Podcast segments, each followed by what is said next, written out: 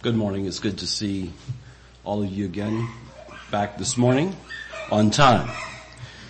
I had text Brother Dwight last evening just to make sure that service starts at 9.30 and he replied and confirmed that. And then he said, well by the way, you're the preacher and so if I don't get here till 10, I'll still be on time. So I replied back to him and I said, well, it's interesting that you can be late and still be on time, but that must be only in, in Minnesota. And so I'm glad to be here.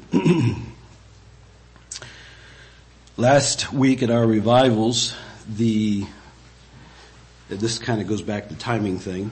Um, the the the brother that shared in our revival week, somewhere along the line, and I don't know if it was it was a message on the church he made this comment that in the life of the church, it's only the pastor or the preacher that suffers the consequences for not being on church on time. You know, everybody else, if you're late, well someone will fill in, but somehow if the pastor's late, uh, I guess everybody dismisses early or something. And and I guess I say that to share this. I, I would encourage you to be prompt on time, be here. Um, my bishop brother for a number of years used to say that if you're, if, okay, so the service starts at 9.30 and if you're here at 9.30, you're late. That was his philosophy. Um, if you want to be on time, then be here at 925 or something like that. Plan to be here at 925 and then maybe you'll get here on time. Appreciated the Sunday school lesson. Gideon's experience there with the fleeces and we, at least here in the adult class, we talked about is it right, is it wrong in seeking for signs. And I appreciate where we came out um, I think it's I think it's a good thing when we can seek signs in a sincere way, and we are intentional in some of those seekings. I remember ten years ago, I was considering taking on a business. Currently, what I'm doing, automotive repair business, taking on a, re, a business that was basically retired in a community that didn't maybe have a lot of people. You need, you need lots of cars to make an automotive repair business be successful. And, um, the closest town to our place, to my garage is probably 10 miles. And even that town is not very big and they have a repair garage there. Um, the next bigger town is about 20 miles. And so I don't have a large pool of cars. And so I, I the, the, bishop brother that was retiring the thing, I asked him, I said, is there really enough business in the community to feed a family? He says, well, he thinks so. And um, I was seeking some advice from some of the brothers in the church, and it just seemed like the the all the lights were kind of in quotes green that I should but I wasn't quite satisfied yet. I don't know if I, it was, if I was a little bit like Gideon and I'm like, God, are you really sure that this is what you want me to do? And I started looking for stop signs. And I don't know if that was Gideon's situation this morning or not. God, I mean, are you, come on, let's see some stop signs. And so I, and I, and I specifically asked some specific questions in relation to some stop light, stop signs to some people and it just seemed like the stop signs were eliminated. And uh, one of the questions that I that I ask God is, God, what what if I jump into this thing and two three years down the road, it just looks like there's not enough, and, and God just kept on saying, Tom, just trust me, just trust me. And so I, like Abraham, I just kind of proceeded forth based on the confidence that I thought I had and yeah, most businesses, when you start out, you kind of expect two or three years of famine before you really kind of get things established and that kind of thing. And I was expecting that, and it was a little bit that way. Well, the Lord has, Lord has blessed in ways beyond my imagination. Without advertising, without doing anything like that, the vehicle started coming. It was by word of mouth, and we've had plenty of work. Nine years later, which happened to be this past summer, I don't know what God had up his sleeve, but it seemed like he turned the spigot off. We, we kind of, about first of July or so, work kind of dried up. Didn't have much work scheduled. You know, most, of course, I tell people my business is a little like ER work. You, you, the ER doctors can't schedule accidents and that kind of thing and whatever. Um, but we didn't have much scheduled work. It, our lot was pretty much empty. We had caught up in most of our work, and and I, I was I was getting a little bit desperate. God, what are you up to? What are you trying to teach me? Are you, and it was kind of my policy with God that if God wants to bring the vehicles, then He brings the vehicles. If He wants to drive my business or the business, He can do that. And, and that'll be my sign that He wants me to do something else. But it just seemed like God was a little bit silent and, and not much was there. Wednesdays are usually my, I, I advertise open business Monday and Tuesday and Thursday and Friday. Wednesday is not a day that my customers expect to see me. I could be there, I could not be there, but don't come on Wednesdays expecting to see me. This particular week, we pretty much were caught up and I, I, I had a little time with God Tuesday evening and I said, God, I don't know what you're trying to do with me or what you're trying to tell me, but I said, we don't have work and you told me to trust you. And this was nine years ago, nine and a half years ago. You told me you would trust and you would provide. And I said, we're, we're done. There's nothing here. Next morning, I felt like I needed to go to work. This is Wednesday, usually my day off. I told my son, son, let's go to work. I don't know what the Lord has for us to do today, but let's go to work. Let's get it done. So we went to work. Before I was there, there was a customer waiting for me that usually, okay, or, usually I'm not there on Wednesdays, but he was, there was a customer waiting for me there. Before that customer left, two more customers showed up. And they had projects that took some time to do. And two weeks later, I was still working on some of the work that God brought me that Wednesday. And I've been busy ever since. And so, yes, it's good to have the confirmation that God is in your, in your life. And when doubts come, we could go to the bank with those doubts and say, God, you said thus and thus, and God will come through. And I just want to share that for your all's encouragement. That, um, yeah, I think it's good at times to put the fleece out like Gideon did and be sincere about it. And let God be God and let God be sovereign and let Him have His way. And He will always, always, always see you through. We don't understand all the details from day to day, but He will always see you through. And by the way, I believe July or August was the best month that I had for the last nine years as far as profitability goes. And so God, God is good. And, and I'm convinced this morning that God wants me in Wanga, West Virginia, uh, doing His work there.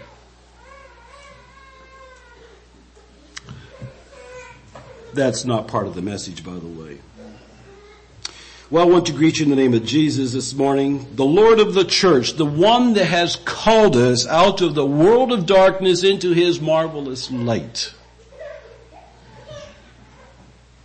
In order to proclaim his praises to a perishing world. That's the purpose of the church. That's the purpose of you and I here in Blooming Prairie, is to be a light to the dark world around you and to gather souls in. And so this morning, I'd like to preach a message on the blessings of a unified church. The story has been told about a congregation that discussed the need to expand their current facilities. The one plan that seemed the best plan required the removal of an old tree. The elder deacon of the congregation was dead set against this removal and stated his reasons clearly and boldly.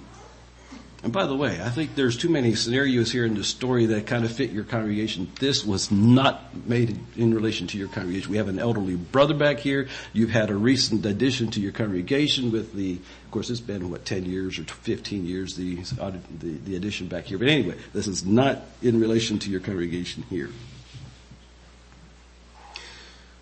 The congregation finally took a vote and the vote carried to cut the tree down. A date was set to carry out his, this task. The old deacon was the first one there. When asked about why he was there, when he so strongly opposed, his reply was something like this. I was opposed, am still opposed. But the voice of the congregation was to cut the tree down and I'm here to get the job done. I want the privilege to cut it down the blessings of a unified congregation. What does it take to have a unified congregation?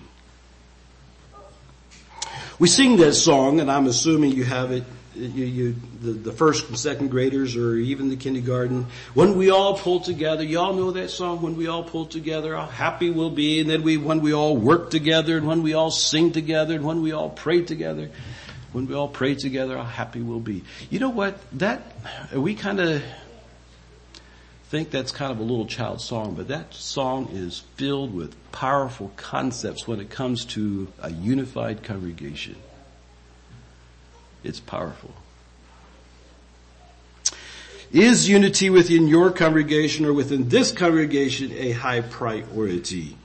Or are you okay with each man doing what is right in his own eyes? The word unity according to Webster's, is the quality of not being multiple, oneness.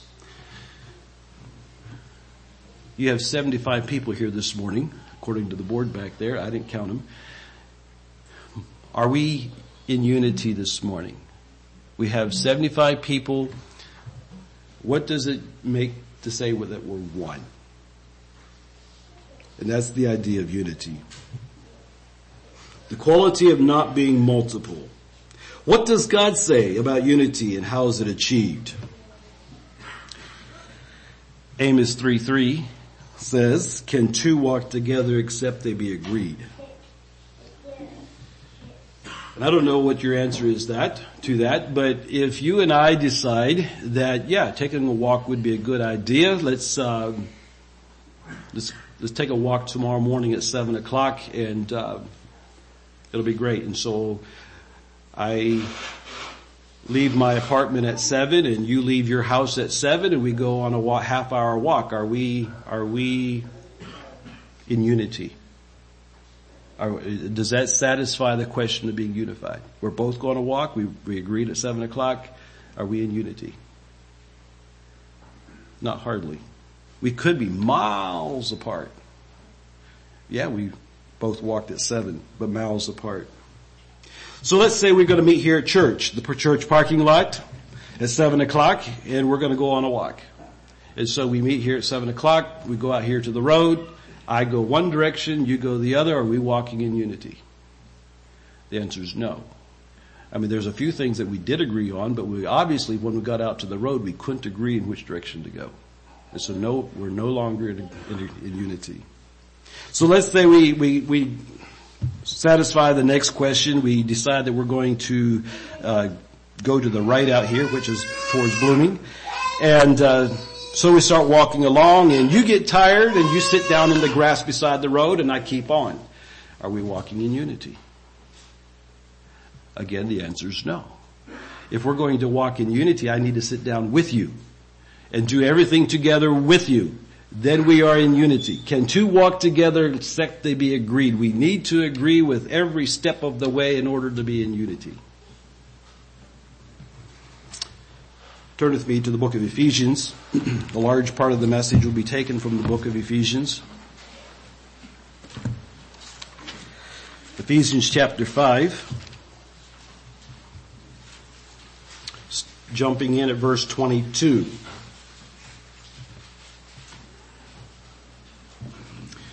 And if you know your if you read the first couple verses here, the first couple words of this passage of scripture, you're probably asking the question, well Tom, this is, this is supposed to be a, a, a, a unified church message and here we are talking about wives submitting to your husbands. And we just talked about Amos 3.3, can two walk together? These are some passages of scripture that a lot of times are used in marriage messages. But I want us to, I want us to think about something as we read these next few verses here, chapter 5, 22, of the emphasis of the church that we find in these, this passage of scripture. Verse 22, wives submit yourselves unto your own husbands as unto the Lord. For the husband is the head of the wife, even as Christ is the head of the church and he is the savior of the body. Therefore as the church is subject unto Christ, so let the wives be to their own husbands in everything. Husbands, love your wives, even as Christ also loved the church and gave himself for it, that he might sanctify and cleanse it with the washing of water by the word, that he might present it to himself a glorious church, not having spot or wrinkle or any such thing, but that it should be holy without blemish, so ought men to love their wives as their own bodies. He that loveth his wife loveth himself. For no man ever yet hateth his own flesh, nor nourisheth it and cherisheth it, it, even as the Lord the church. But we are members of his body and of his flesh and of his bones. For this cause shall a man leave his father and mother, shall be joined unto his wife, and they two shall be one flesh. This is a great mystery, but I speak concerning Christ and the church. Nevertheless, let every one of you in particular so love his wife even as himself, and the wife see that she reverence her husband. I didn't, I didn't count it, but how many times did Paul make reference to the church in this passage of scripture?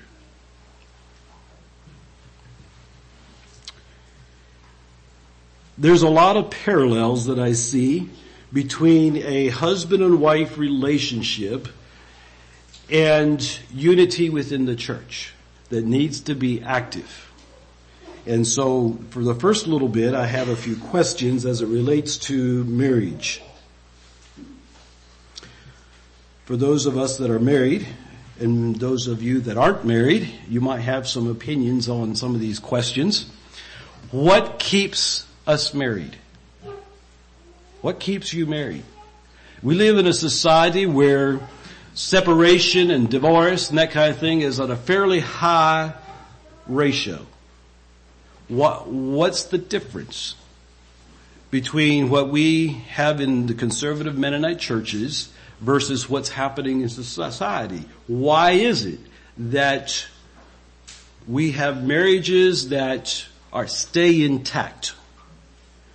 Is it because we have discovered some of the right chemistries or something and we just, you know, is that what keeps us married? Is it finding the, the perfect one? Somehow God led me to the perfect one and so we're just live happily ever after? Did you find someone that fit me? You know, we have this, uh, I, I number of years ago, a few years ago, there was an elderly lady in our community that had a son and, and, and his wife from another state. They were in to visit her. She was on her deathbed and, and I had the opportunity to meet with this, this young couple or this couple. They weren't so young. They were older than me.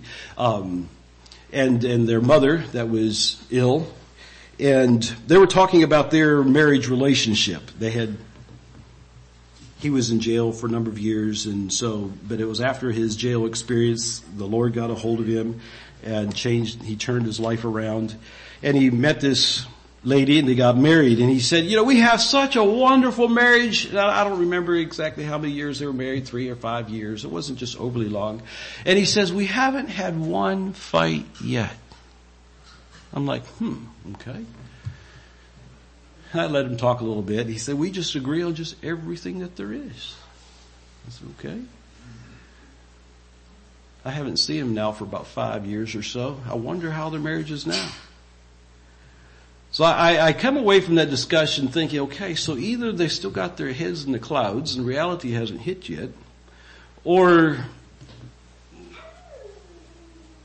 I, I don't know. Is that the way you find your marriage to be? Those of you that are married, you know, you just never had a fight in your life and you agree on everything and it's just peaches and cream and roses.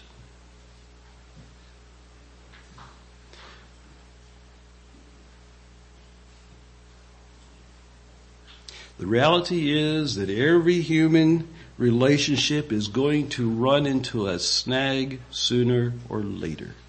There's enough humanness in us that, well, like the other evening, who's on the throne, and a few of you have had made mention of that. When self gets on that throne is when problems start happening in relationships. I know in my, in my marriage relationship, we have a good relationship, but it hasn't been without its snags, without its struggles. And I, and I would venture to say that every married couple here this morning would say the same thing. There was things that you had to work through. There's things that you had to sit down and talk about. And someone somewhere along the line had to do some giving and taking and sometimes it's on both sides.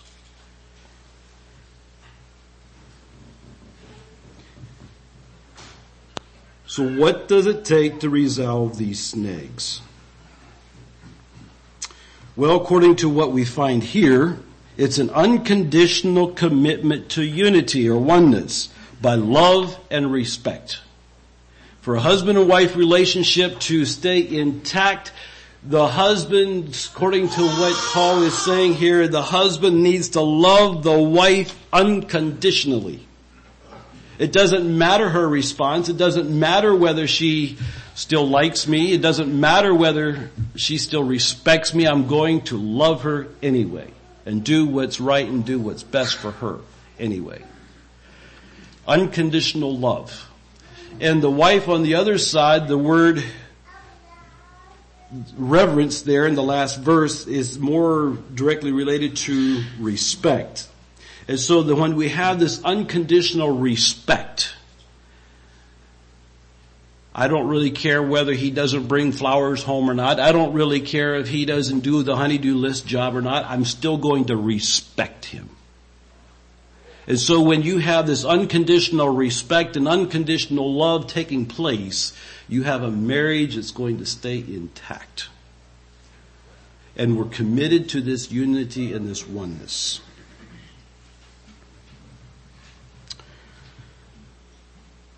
It's a surrender to self, trying to see it from the other's perspective. And so when we put this into the context of Ephesians 5 now, I have, I have to ask the question, did Paul intend for this passage of scripture to be an exer, to be a recipe for a good marriage or was there something else that he had in mind? And the reason I bring that up is because we can go back to chapter one, in which we'll do that. We can go back to chapter one and look at the, the context of this whole book that Paul writes to the, to the Ephesians, the church at Ephesus, which we have there in verse one. Uh, he's not writing it to just to Pastor Dwight we're writing it to the Blooming Prairie Mennonite Church. It's everyone that's included. It's not just to a specific person. And then we have uh, some words following verse 1 there in chapter 1 that uses the term we and us and together and things like that. I thought I had them noted here, um, starting in verse 15 more so. He talks about um, his love and what he's been hearing of them. Unto the saints, cease not to give thanks for you, making mention of you in my prayers, that the God of our Lord Jesus Christ, the Father of glory, may give unto you the spirit of wisdom and revelation of the knowledge of him the eyes of your standing be enlightened that you may know what is the hope of his calling and what the riches of the glory of his inheritance in the saints. So we're not talking about just one person, we're talking about the saints, it's the congregation. And what is the exceeding greatness of his power to usward who believe according to the working of his mighty powers. We read some of these power words the other night.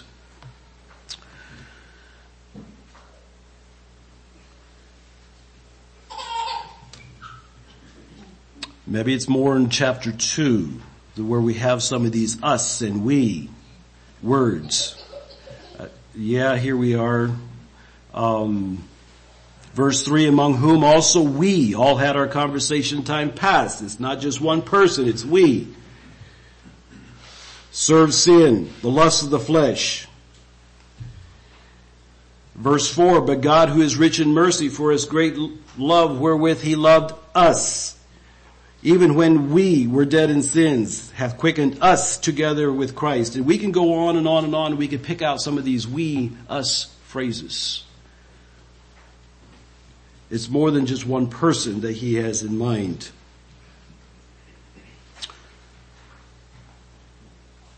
We could go to chapter four now. Let's jump to chapter four verses 1 to 16 and won't necessarily read it verbatim, just kind of pull out a few things here, but he's talking about walking in unity. Verse 3, endeavoring to keep the unity of the Spirit in the bond of peace. There is one body, one Spirit, even ye are called one hope of your calling, one Lord, one faith, one baptism, one God and Father of all, who is above all and through all and in you all one, one, one, one. Chapter two, we saw the we, now we're looking at the one. That we have one goal, one calling, one mission statement. And then verses 7 to 16, he talks about the different gifts that we have, that God gives to the church. And no one person has all the gifts.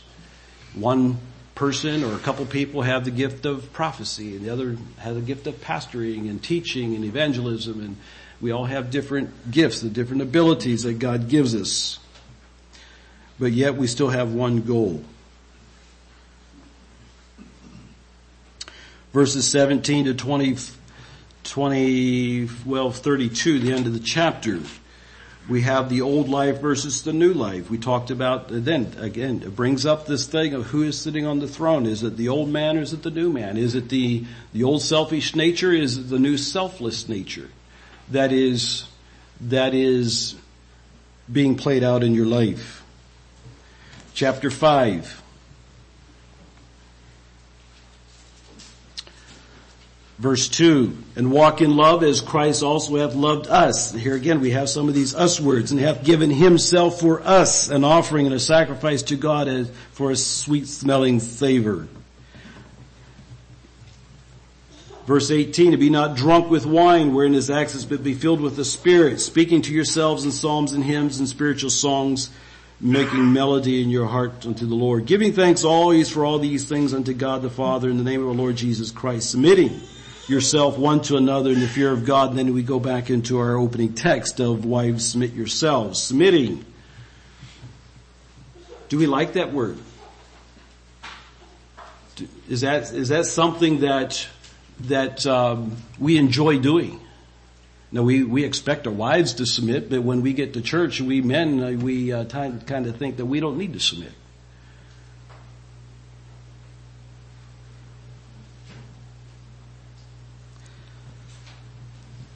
I suggest to you that Paul, there in verses 22 to, to the end of the chapter of, of chapter 5, he brings the marriage, the marriage recipe of what keeps you married into the life of the church.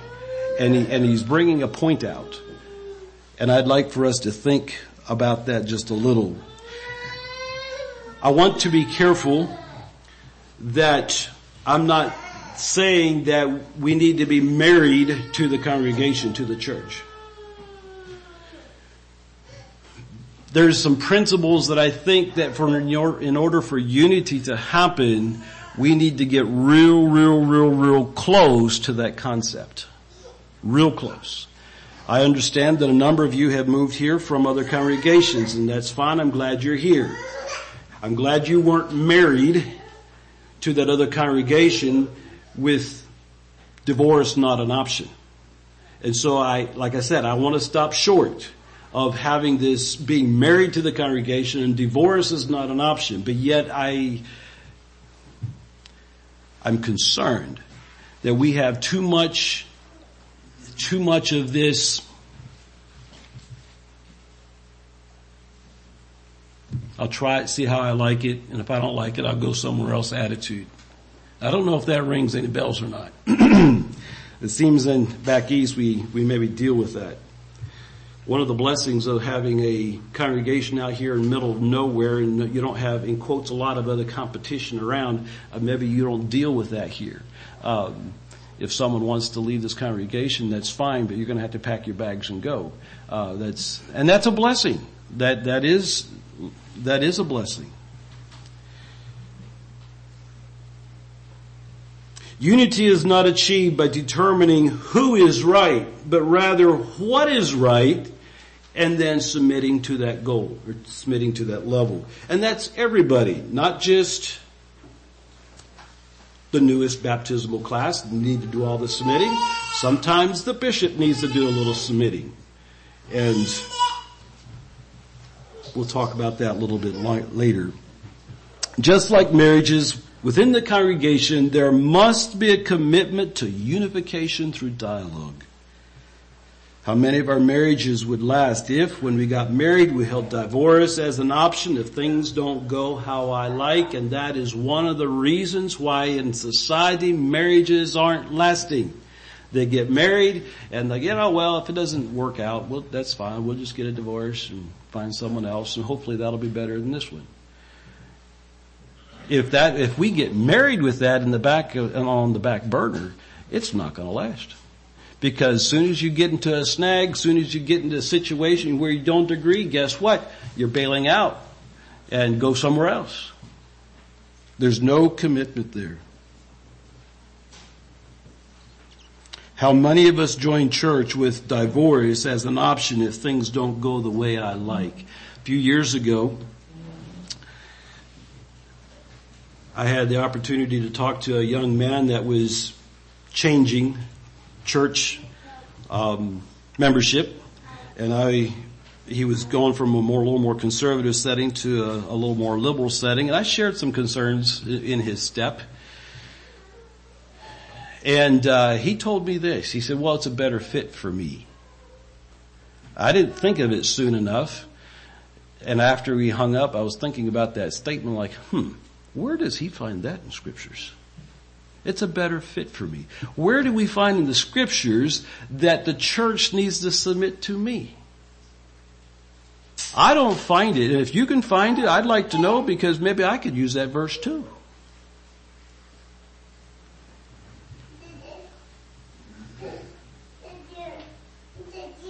Let's face it, the real reason we have struggles in churches because I'm not willing to surrender to my own right. And this goes back to that di- diagram that we had on the board the other night about who is sitting on the throne.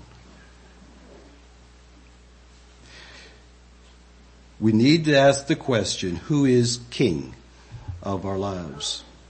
The reason we have dysfunctional homes is because there are a lack of commitment to unity. And I suggest to us this morning that the reason we have dysfunctional congregations is because there's a lack of commitment to unity.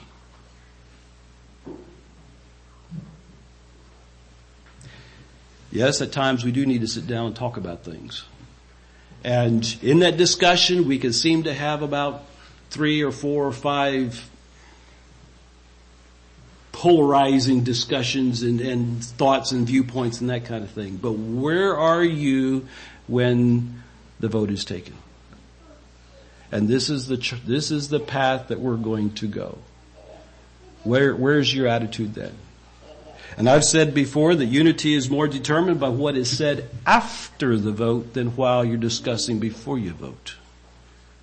And so it's okay to share your viewpoint and opinion before the vote, but what's after the vote, how you perceive and your attitude after the vote is going to determine the level of unity moving forward.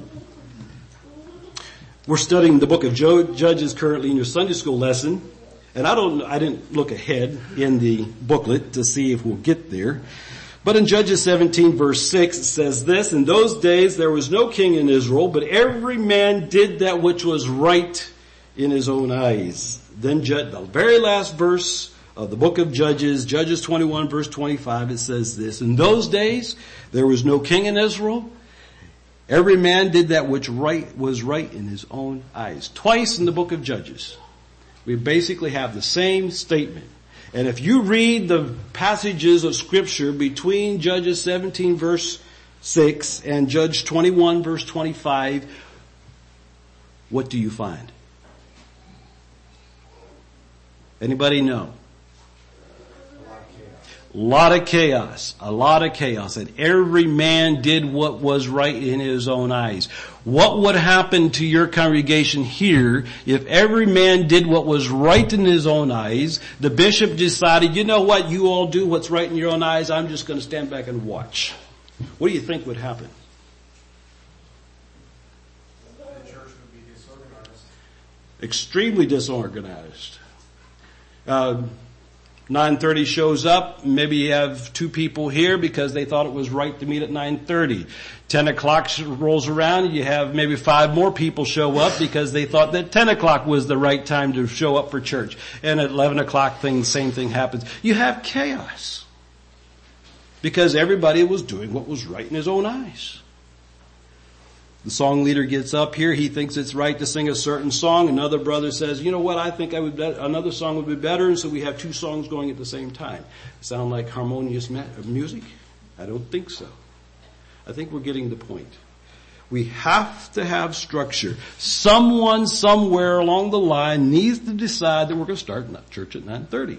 And if it's a congregational decision, that's okay. But that had to be decided somewhere. And the song leader um, somewhere. So we can't, someone's got to be leader. There's got to be a standard. There's got to be some kind of order or you have nothing but chaos. Unity within the congregation doesn't come through a tug of war experience.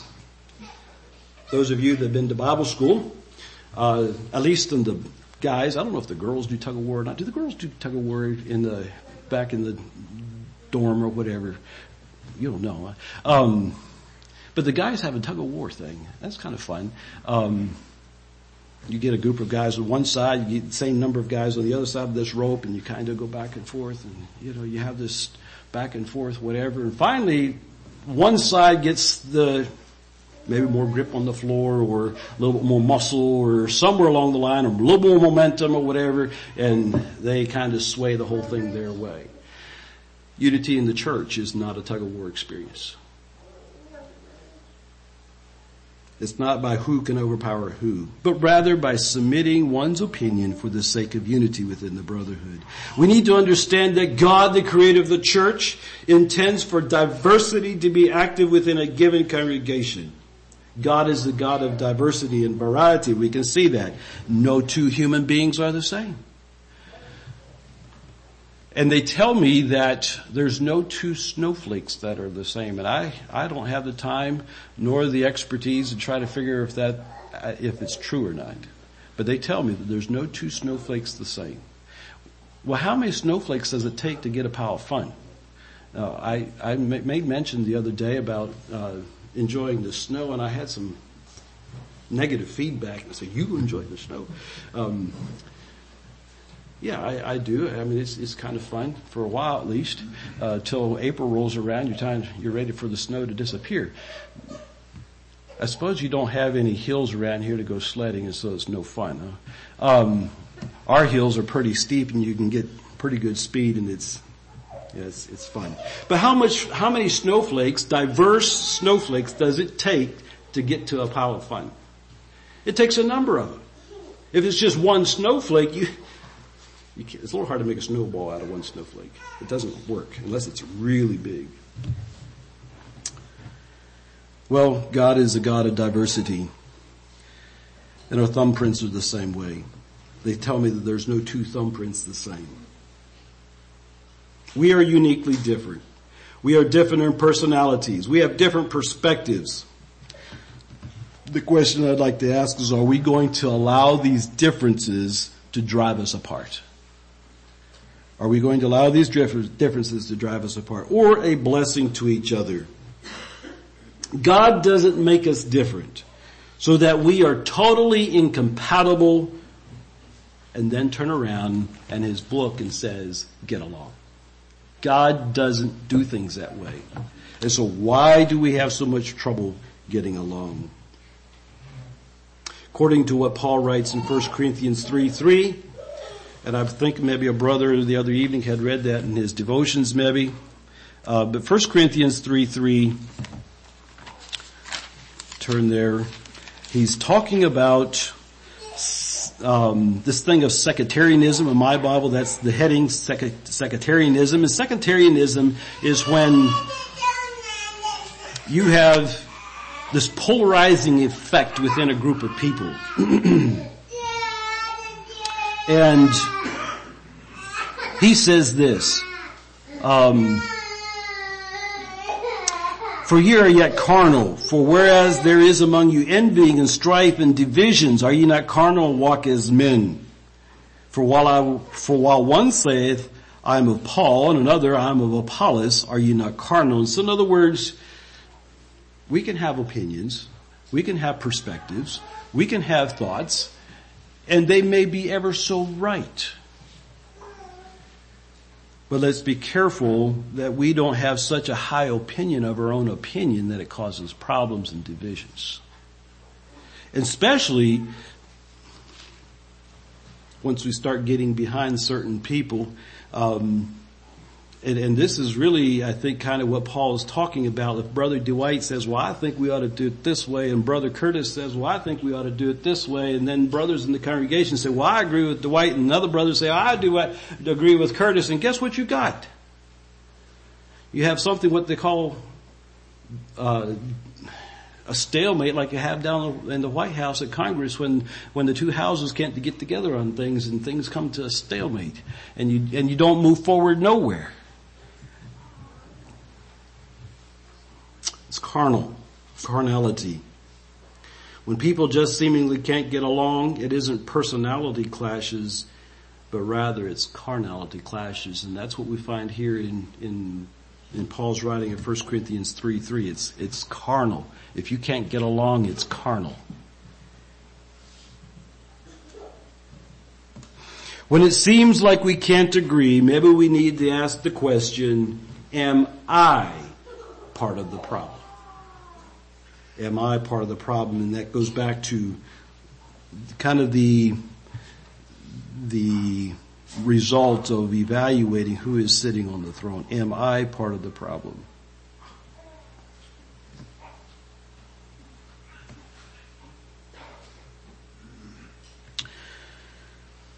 Just looking at some of the differences or some of the gifts that God gives in the church. Uh, back to Ephesians chapter 4 again. And this list that he has here, Ephesians 4, uh, jumping in at verse, well no, yeah, we read some of the earlier verses. Let's jump in in verse 11. And he gave some apostles and some prophets and some evangelists and some pastors and teachers. And why did he give these gifts out in their diversities? And I would suggest that well, there's what, five or seven gifts here that probably there's at least seven people within a given congregation that's going to excel in, in these seven different gifts to a greater or lesser degree. For what purpose is that? Verse 12, for the perfecting of the saints, for the work of the ministry. And by the way, this work of the ministry is not for the ordained. It's for the body of Christ. It's for the Blooming Prairie Mennonite Church it's as a whole. The church should have a mission statement, your purpose for being here. is, is what's in focus. The work of the ministry of the church for the edifying of the body of Christ till we all come in the unity of faith and knowledge of the Son of God unto a perfect man, unto the measure of the stature of the fullness of Christ, that we henceforth be no more children tossed to and fro, carried about with every wind of doctrine by the sleight of men and cunning craftiness, whereby we wait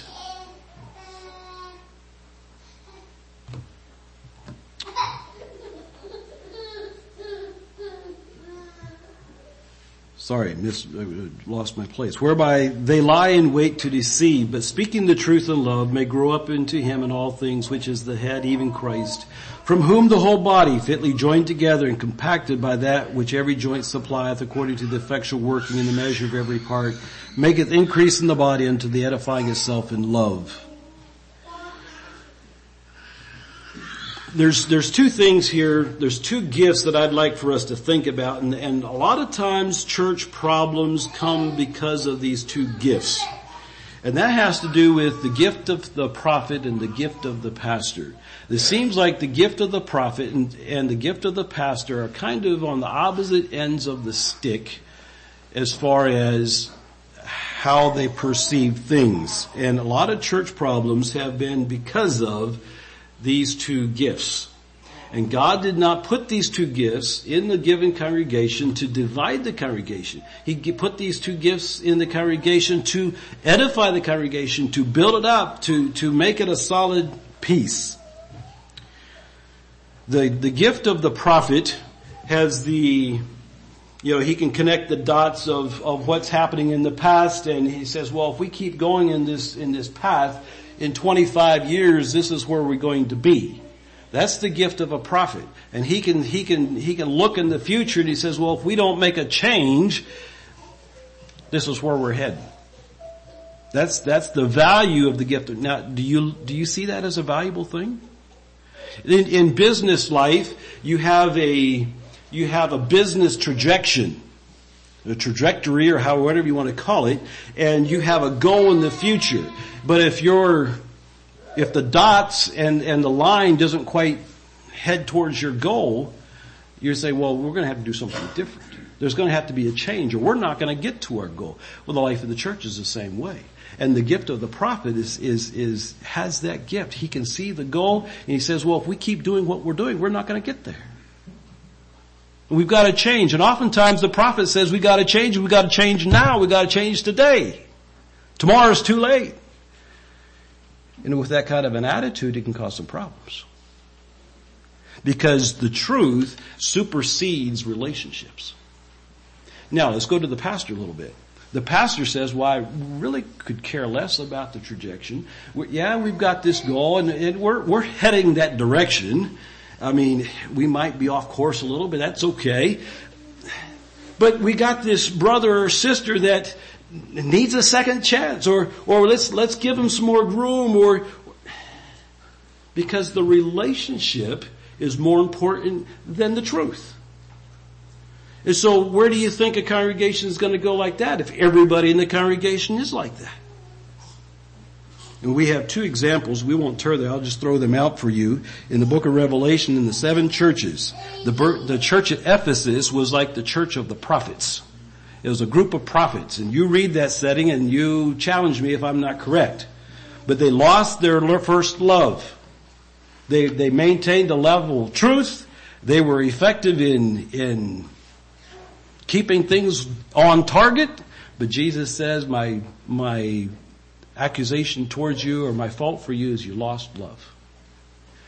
And then we have the church at Pergamum, uh, Revelation 2, 12 and 17, where I would say this church probably fits the church of the prophet or the pastors because they were allowing some things in the church that shouldn't even be mentioned. You do a little study on the on the doctrine of the Nicolaitans, and, and it, it is appalling to me that within matter of, well, it probably was less than 50 years of the formation of the early church till we have the church at Ephesus, or the Pergamum there in uh, Revelation. And it is appalling to what they were allowing and sanctifying in the church. It puts a lot of our same-sex relationships, whatever, in some of our current churches today to shame. But oh, we love each other, we whatever. And that's where they were at. So let's be careful. There is a ditch on both sides of the road. So let's be careful. Let's stay in the center. We could go to 1 Corinthians 12. I'm going to skip some stuff out of my notes here. We could go to 1 Corinthians 12, 1 to 31, where Paul has a long list of, of things that focuses on, on membership. Members versus the body. And I don't think we'll go there. But I had intended to, to read through that passage of scripture and have the ladies count the members and have the men count the bodies and when we get done compare of which one is referred the most often. But you, you, that's your homework, okay? I don't have time this morning for that. You go home and you read that and you compare it. The, the body, the word body is used more often than the word members or member. And so going by that, is, is the focus more on the member, the individual, or the body as a whole?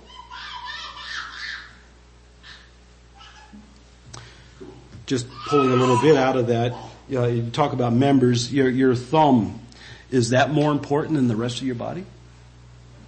You know, if you cut your thumb off and that's out here on the floor, it could, it could kind of keep, keep growing, but the rest of your body would die. I mean, it's more important. Well, we know the truth of that one. And that's basically what Paul is saying there in 1 Corinthians 12. The, the whole body is more important than individual members. Romans 12, 3 to 8, again, we have very similar thoughts.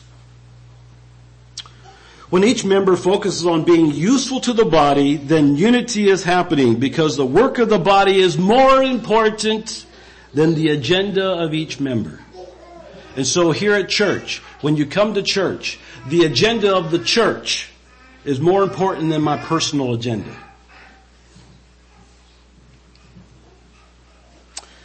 Very quickly the blessings of unity in the church. Number one, unity proves God's authority. Not Paul's, not Apollos', not Cephas, and in that list where we have, we had some people saying, well, we're of Jesus Christ. Oh wow, I'd like to be part of that church too. But we have people today that say, well, you know, we're following Jesus Christ. Well, good for you. Regardless of who our leaders are, there is the kingdom of God that we are here, laboring for and for His glory. And we're not here because of Brother Dwight. We're not here because of Brother Curtis. We're not here because of Brother Delvin. We're not here. Yeah, we're glad that we have leaders among us. And we need leaders. But this is not Brother Dwight's church. Are you offended that Brother Dwight? Are you, are you offended if I say this is not Dwight's church? Yeah, this is not Dwight's church. This is the church of Jesus Christ. And we all need to be we all need to be pulling to that end. This is the church of Jesus Christ.